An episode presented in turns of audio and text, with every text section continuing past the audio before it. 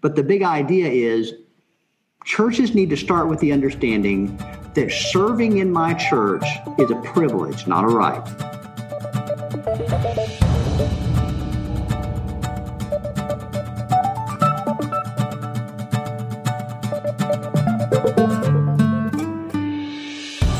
Hello, and welcome to another episode of Law and Church, a podcast for church leaders. My name is Brian Fitton. I'm here with Josh Bryant, managing attorney at Church General Counsel and an ordained pastor.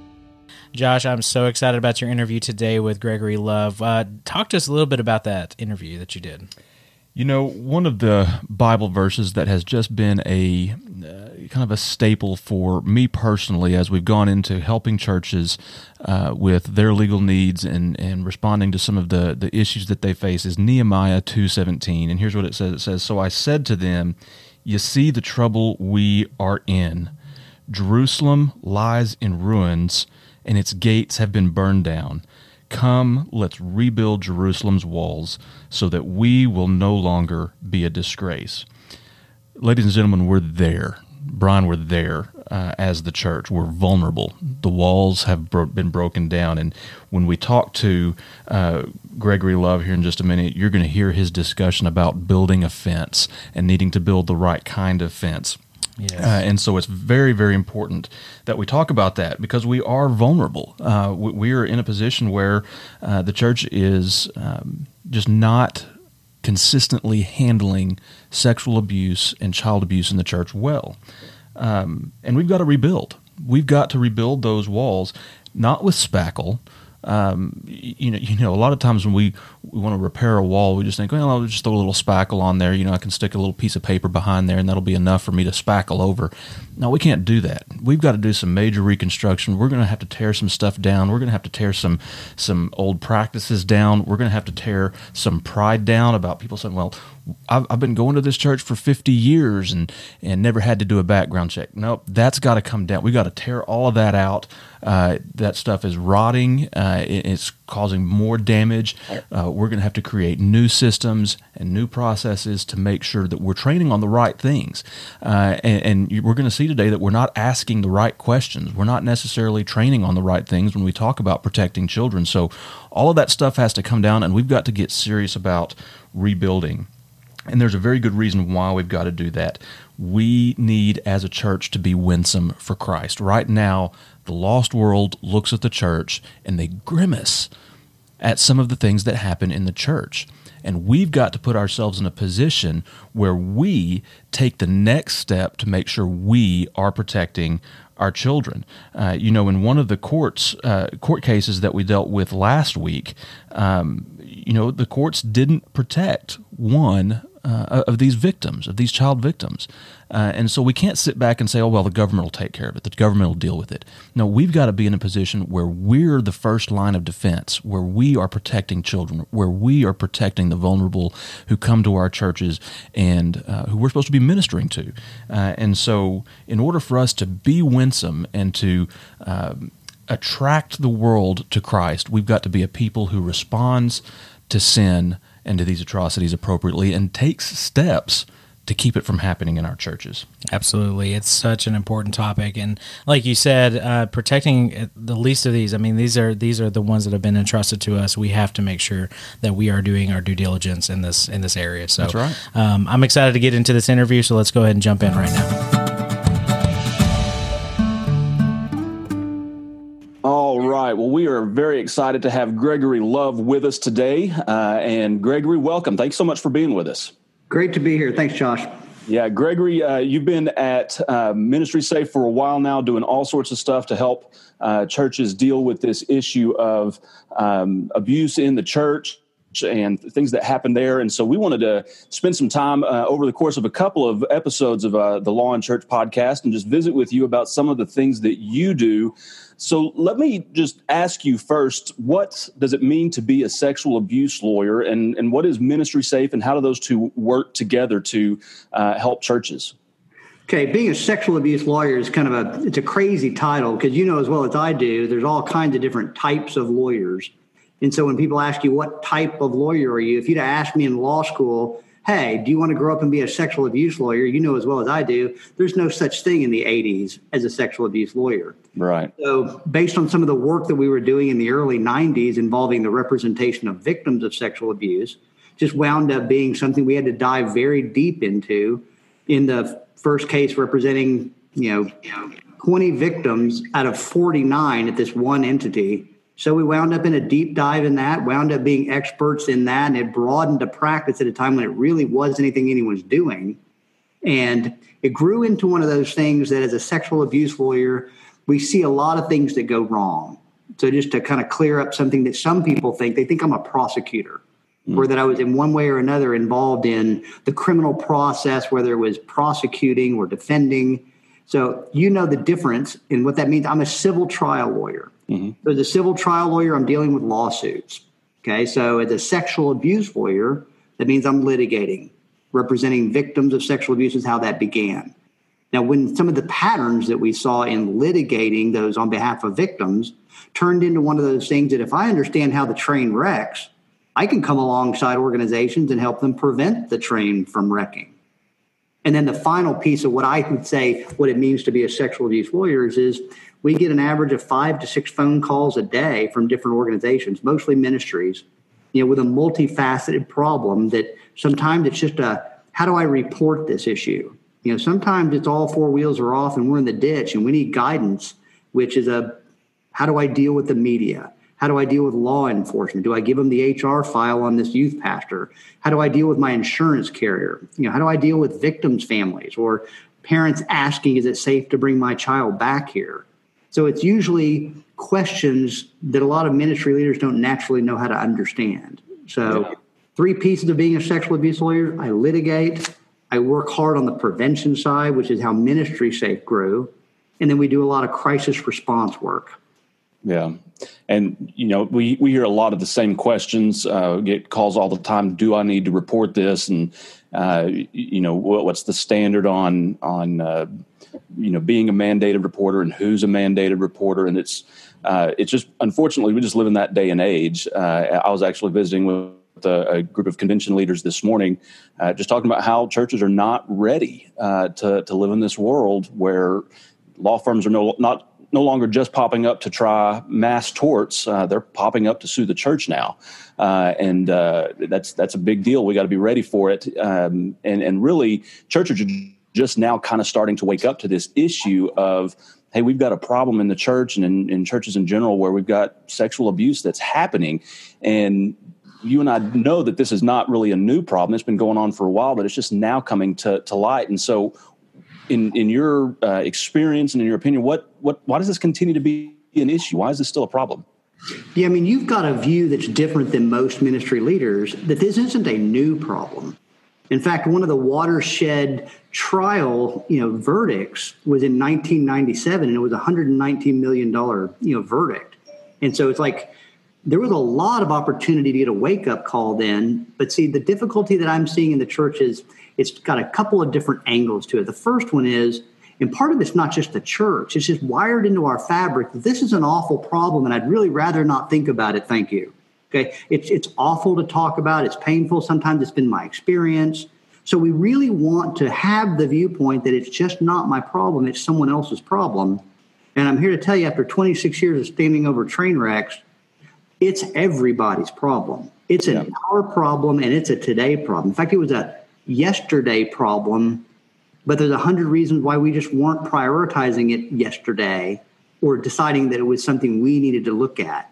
So, as you mentioned, even though it isn't a new problem, it's a new wake up call to a lot of ministries to understand I need to deal with this. Now, for the last 26 years, some ministries are being awakened in a really rude way and with a high human cost. But there's another reason why we continue to see ourselves in the media and continue to have these problems is and this is this is this is more difficult to understand than just a quick here's the summary statement. It's because people think it's yellow and it's really red. We're we're doing the wrong things josh okay? Another way to say that is our efforts don't match the risk. See we got that wake up call at 9-11 I mean, it's not that we were completely ignorant that there were people that wanted to hurt us. We just didn't understand what it would look like when it unfolded. Yeah. So once we had that rude wake up call and people actually spent the time looking closely at it and realizing, of course, this is what it looks like.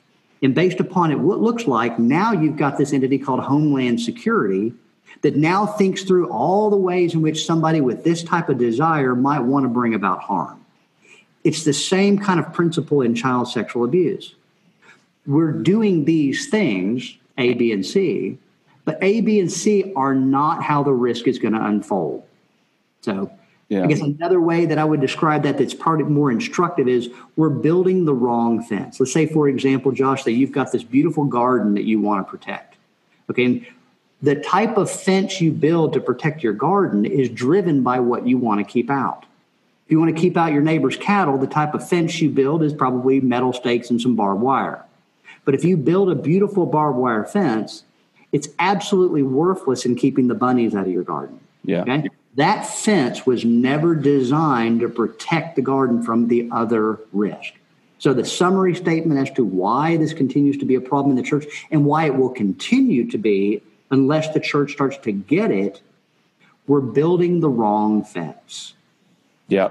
That's I couldn't yeah, yeah, I couldn't agree more. And you know, one of the things that I tell churches pretty often is that you know they'll ask me why do do I need to have a lawyer on on retainer per se that I can call and ask questions and help me walk through these bylaw issues and policies and processes. And what I tell them uh, is, hey, look at Nehemiah uh, and look at how they needed to rebuild the walls in Jerusalem. And when we look at the the walls around our Jerusalems, our churches, there there are holes in the wall, uh, and we've got to get in there and patch those up. Our bylaws are outdated. Our processes and policies are kind of a mishmash of things, and and nobody really knows if something's a process or a policy document or if it's just uh, you know some sort of guideline or training material. Um, but the defense analogy is, is is very similar to that, and that we've got to make sure that those those things we're trying to defend against and we're trying to protect our children and our members from we've got to make sure that we've got the right tools uh, and the right fence to to do that. So, uh, man, that's a great uh, great set of points there. Uh, you know, it seems like the one thing that I hear an awful lot is well we're doing our background checks and we don't need to do any more uh, what, what are your thoughts on that that back uh, just you know a background check is enough well first of all your reference to nehemiah is more accurate than ever before because even though the risk hasn't changed and our children's and youth ministry hasn't changed, our culture has changed. And our culture is angry. Yeah. There are people out there like never before that have an extra stick in their hand to come and do damage to the body. So that we're doing church, we're doing ministry, we're building things, but at the same time, we've got to be mindful of the fact that the environment in which we're doing it is different than it was five years ago. Yeah. Okay. But in terms of the background checks, once again, my churches just are not necessarily good consumers. Okay. There's a there's a prevailing view out there. It's like, okay, dang it, there's a risk to our children. We need to do background checks. Or a recent article I saw just recently is you know like we need to do deeper background checks. Or we need to we need to more often refresh our background checks. That'll solve the problem. It's almost like the solution is rooted in a background check. And I'm here to tell you fundamentally that is wrong. Okay. And the reason, no, don't get me wrong. Background checks are important. We must do background checks. And in some of our churches, for example, that have licensed mom's day outs and pre Ks and things like that, they're required by your licensure.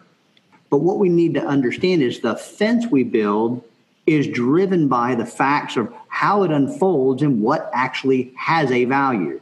So the most important piece of information I want churches to let go of or to, to to put in their thinking is less than 10% of sexual abusers will ever encounter the criminal justice system. Okay? That's if your background check is working at 100% efficiency, and I promise you it is not. Right. So even if the latest study out is less than 4% of sexual abusers will ever encounter the criminal justice system, meaning even if Jack Bauer does your searches for you, 95% of the people that are out there that wish to hurt children have nothing for you to find, comma, and they know it. Yep. Okay, now we've got to do the background checks. We just need to soberly understand what the background check does and doesn't give us.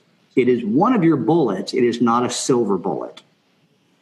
Yeah, I yeah, and even even then, the background checks can sometimes be spotty. Uh, I was running a background check on a, uh, a gentleman, and and he was uh, very he is a very godly gentleman, and he he came to me and said, "Hey, uh, you're you're going to find something on my background check," and he disclosed it and was very honest and upfront about it. Just hey, I wanted to let you know we ran the background check and there was nothing there. Uh, and uh, so it, it, you know, especially when you're using some of these private, some private companies, I know Ministry Safe is, is, has kind of positioned itself as the industry leader on this, but you, you got to make sure that you're using a background check company that has the data to do uh, and find the stuff that you're that you're looking for, uh, and so that's that's certainly very very important. So when we're talking about um, you know what the the standard is. Uh, let's let's talk about background checks real quick. In terms of what type of background check, be it state, be it federal, do we do multi jurisdiction? H- how deep do these background checks need to go? Now that's a once again, there's no clean, clear, ah, well, you put all your data in and you do my credit score machine and it, it pops out the perfect answer for you. It's just not that easy. And that's the question, though, most churches are asking because they just want to know okay, you've got my attention. What do I do now? Okay, what we have now is a discussion because what I need for you to do is be a better consumer of criminal background checks. Okay, so most people think, well, okay, well, we're going to run yours over this company's because yours is $2 cheaper or whatever. Churches need to understand that a background check, even though we have the best system in the world in the US, it's not to be confused with perfect. Okay. It's actually not even to be confused with great. Right. So we just need to understand when you talk about a background check, it's hard to compare one company to another or one search to another unless you understand a background check is made up of components. So rather than comparing an apple, say, to an orange, you need to understand that a background check is more like a fruit salad. Okay. It's going to be a collection of fruit or pieces of information that you want from different sources. Okay, well, if you're interested in, for example, you own a truck driving company, one of the biggest risks there is that people have DUIs. Right? If you're in the construction business, you want to know if you know if they're legal to work in the country, and you want to know if they have any like assault charges. The bar is generally lower in that industry because they know they're going to get hits. Now, when you're talking about a church, Okay, well, if you're talking about an executive pastor, you want to know they don't have two embezzlement charges and a theft by check. So a criminal background check is your way to gather information. Here's the here's how it fits into your screening. The best predictor of future behavior is past behavior. So I want to do some due diligence into your past behavior, your criminal history, your, your interaction with the criminal system to determine whether or not there is anything about your possible future behavior that I can learn from seeing how you've been interacting with the criminal justice system. So we're on the, topic of sexual abuse. So when I'm running a background check related to sexual abuse, you would understand this as somebody familiar with the legal system that that is a charge that is prosecuted at the county level. Mm-hmm. Okay, it's not a municipal crime. It's not a federal crime unless it involves child porn distribution or consumption. Okay, it is a it is prosecuted at the county level, district's attorney. Mm-hmm. What that means is that's where the records are processed. So the best information, for example, is in your county search. All right, that is a piece of fruit in your fruit salad. So the basic what you need to do is do some type of a identification verifier. Okay, sometimes it's called the SSN identifier or the it's got different names depending on how companies market it, but make sure that who you're dealing with has something that they can match that that name matches a social security number. Okay? Mm. Once you've got the right person, what it's really accessing and this freaks churches out, okay? So don't misunderstand.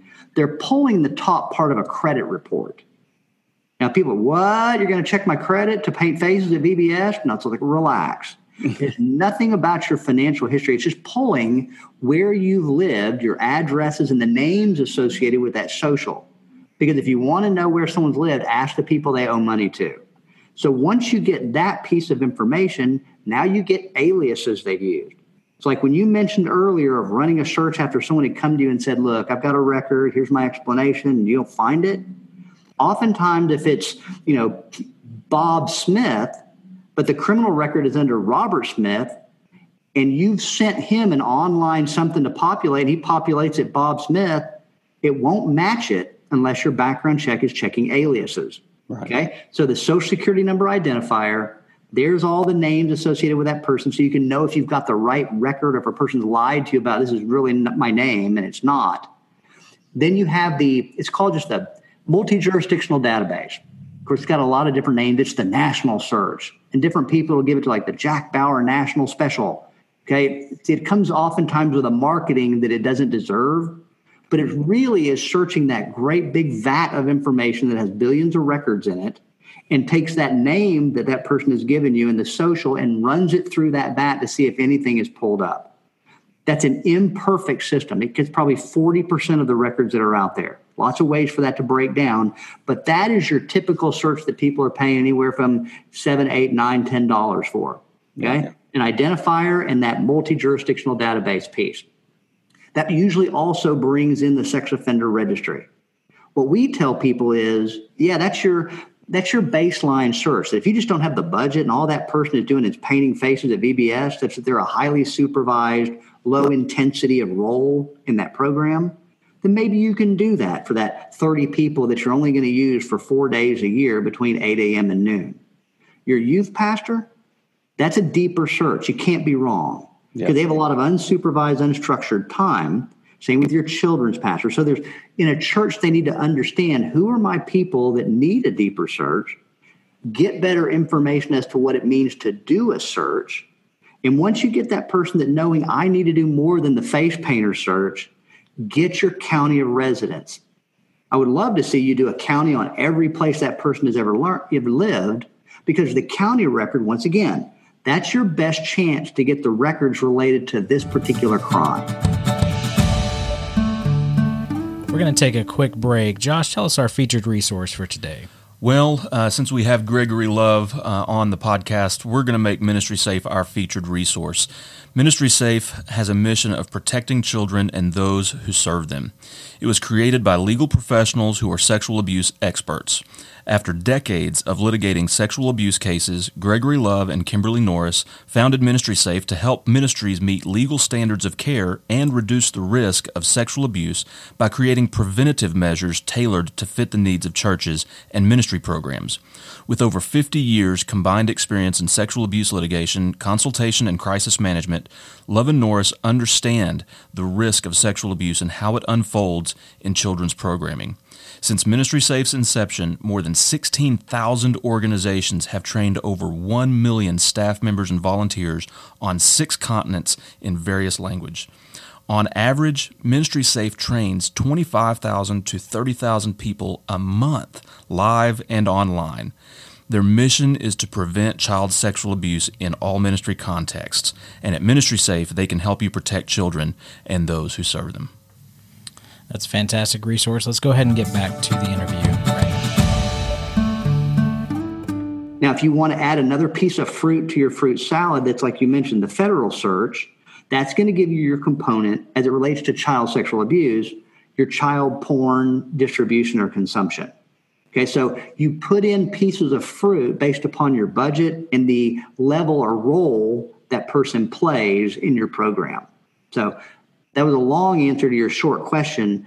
The short answer to your question is evaluate the people that are on your team wearing your name tag, paid or unpaid.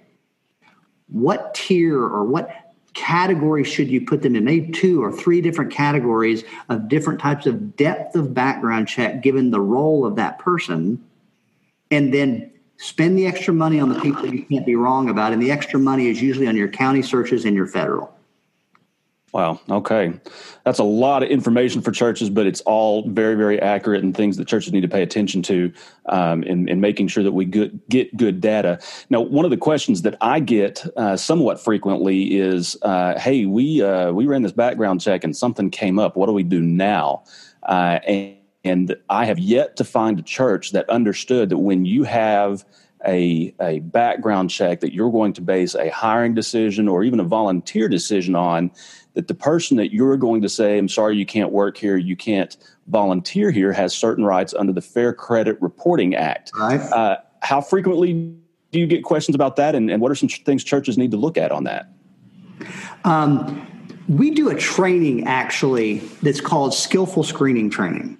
Okay, it's the idea that churches need to screen, and a background check is a part of your screening. But once again, you're gathering information about this person's past history or past behavior to make it an understanding or judgment on what might be foreseeable in their future behavior.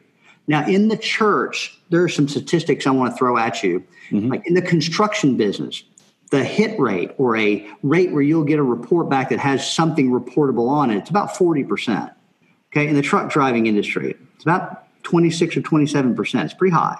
Okay. In the churches, the hit rate is about six to 7%. All right. So in church communities of people that want to serve and, and get involved in churches, generally, you're talking about a population of people that just don't have the same percentage or heightened, you know, possibility of having a criminal record. Mm-hmm. In combination with the fact that most churches are doing the cheapest search possible and are not doing the aliases, I mean, they're, they're just running a, a very poor check because they either don't know or they don't have the budget. Most of the records the church gets back is no records found. All right. Yep. It doesn't mean that no records exist. That just means of the parameters you gave and the money you spent, no records were found. All right. But every now and then you do get a hit. And there is some instruction that we provide in that skillful screen training that goes in far more depth and breadth. But the big idea is churches need to start with the understanding that serving in my church is a privilege, not a right. Yep. Okay? Like just because I have time and I'm wanting to volunteer doesn't mean you automatically get a role here. We've got to use our judgment because we are shepherds and we gather sheep in a pen. Okay. Our responsibility as shepherds is not just to shepherd them, but to protect them. Okay. So my goal in my screening, which includes my criminal background check, nobody is allowed into my sheep pen unless I do some due diligence to determine you don't have any wolf like qualities. Yep. Okay. I don't want to know you're a wolf by seeing you eat one of my sheep. Okay. Yeah. So when somebody does get a hit, now what you're looking for is is there anything in that hit that would give you any indication that it is foreseeable somebody might hurt somebody else? So if you pull somebody up and they've got two theft by checks that are 13 years old, don't hire them as your administrator or your bake sale coordinator. I mean, you're you're understanding that person has some financial, you know, now it's a long time ago. All right. What you're looking for are offenses that might give you an indication that somebody is at risk. As it relates to child sexual abuse, what we're also looking for are what are called stair step offenses or plea down offenses. Mm-hmm. If somebody has an aggravated child sexual assault, you don't hire them, no matter what the story is. Okay. But if somebody has, say, charge for indecency, that's the most common one we get, Josh. Mm-hmm. Someone calls me and says, Look, we got a guy who says it's, it's a charge on here is indecency.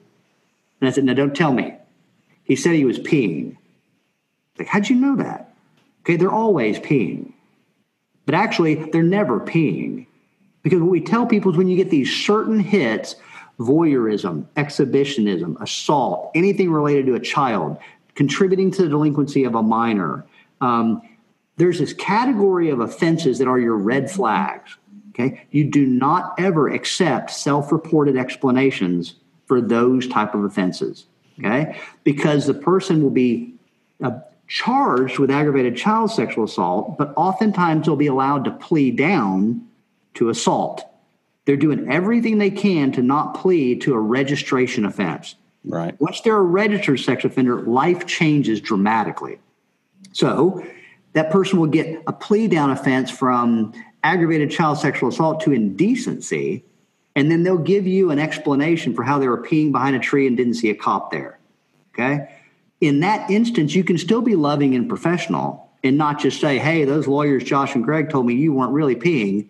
Okay. What we really do is just professionally shift it back to your applicant. Okay. If you get one of those charges and that person has a really good story, if it's aggravated sexual assault, don't hire them. Okay. If it's domestic violence, probably not a good idea to hire. Right. If it's assault, that's a common plea down offense from child sexual assault. And they'll tell you about a bar fight or something stupid they were doing in college. Professionally tell them that, wow, that's, that's an unfortunate circumstance. Tell you what, let's put this process on hold and please bring me the arrest record. Okay, yep. what's in, what's in the arrest record?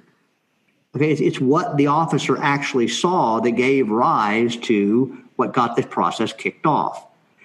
In that situation, they can get records on themselves that you can't get, nor should you expend the money and the time to go get them if you're in one of those categories. Shift that responsibility to your applicant. In every situation where we've had a red flag offense, and we've told somebody, wow, that's a bummer. Didn't see that cop when you were, okay, go get me that arrest record and then let's pick up the process. They've never come back. Okay. Yep. So it's just oftentimes you'll get no records found, but when you do get that hit, just be sensitive to any charge you don't understand what it is, any charge that involves harm to another person, whether it's a child or an adult, or anything that involves nudity or sexual activity, you know, pornography, especially child pornography, mm-hmm. voyeurism, exhibitionism, contributing to the delinquency of a minor, just have those red flags ready to go. And yeah. give, give Josh a call, give me a call, you know, because that's something you're going to need to navigate well. You're not going to get those hits very often, but when you do, those are the ones we cannot, cannot muff those. Right. That's exactly right. You know, you've used the word process a whole lot, and we've certainly talked about uh, and certainly established at this point that a background check is not enough. But we're going to have the listeners wait until the next episode to hear what uh, is enough, and we will pick it up then. Greg, thanks so much for being with us today. I really appreciate your time. You bet, man. Thank you. You know, we mentioned in the beginning, Josh, about how important this topic was. Uh, what are kind of your final thoughts after that interview? You know, I loved uh, the analogy uh, that that Gregory drew between building the walls and building the proper fence. Four percent is not good enough, uh, and when when we uh, use background checks as kind of the check the box mentality and how we protect children, um, when only four percent of offenders will be caught and stopped by a background check, that cannot be no- enough. We, we can't stop there. We can't put ourselves in a position where we're building a barbed wire fence to stop a bulldozer. Mm-hmm. We've got to build better defenses and better walls. And Absolutely. so I loved that. You know, and it kind of reminded me a little bit of the the um, well, I'm not dating myself too much. The the I Robot movie. Oh yeah, yeah. And uh, you know, he uh, kept saying over and over again, "I'm sorry, that is not the right question. I'm sorry, that's not the right question." Until he gets to the end, that is the right question. We've got to ask the right questions. We've yeah. got to look for the right things. Uh, and I'm really excited as we head into next week uh, where we'll be talking more specifically about how to look for those right things. And so you're going to want to make sure you check back. And listen, if you need some sample policies and sample procedures in terms of how we protect children, go to churchgeneralcounsel.com backslash 10CIC. CIC like churches in court. churchgeneralcounsel.com backslash 10CIC. And you're going to have access to, to several different pieces of free content there and free samples uh, that you can use in your church to, uh, to, to start rebuilding some of these walls. And again, we need people and we need church leaders hearing this content and hearing what Gregory Love has to say. So if you would, take some time, like this uh, this this podcast and this particular episode on on iTunes or uh, Stitcher or whatever uh, podcasting app you're using. Take some time, review the podcast, subscribe to it, share it on your social media channels. It is really important that people hear what uh, this this content has to say. So, Josh, tell me a little bit about what you guys have going on right now at Church General Counsel. Yeah, let me tell you a little bit about our Church Esquire Club membership. This is completely free, uh, and it is a Facebook group that you can join where you're going to get access to some free legal forms. Uh, there'll be some tips that you'll get there that you're not going to get anywhere else. Um, th- these uh, forms, these are things that are commonly used and just frequently asked questions, things that come up. You'll get access to all of that. You're going to get access to a free monthly interactive Facebook live chat uh, where we'll pick a topic and you can jump on Facebook Live and we're just going to uh, talk through that and I'll be able to answer questions and, and so forth. Uh, and you know what? Since lawyers uh, are the most made fun of profession in the world, uh, we'll post a few uh, clean, funny lawyer jokes as well. So go check that out. Facebook.com backslash groups backslash church esquire, or you can just church, uh, search the Church Esquire Club on Facebook. Hey, thank you so much for joining us for another episode of Law and Church. Make sure you check out lawandchurch.com for all the resources, show notes, links. Everything is available for you there. And if you'd like to connect with us, go over to facebook.com, search the Church Esquire Club. There's all sorts of opportunities for you there. And thanks so much for joining us. We will see you next week.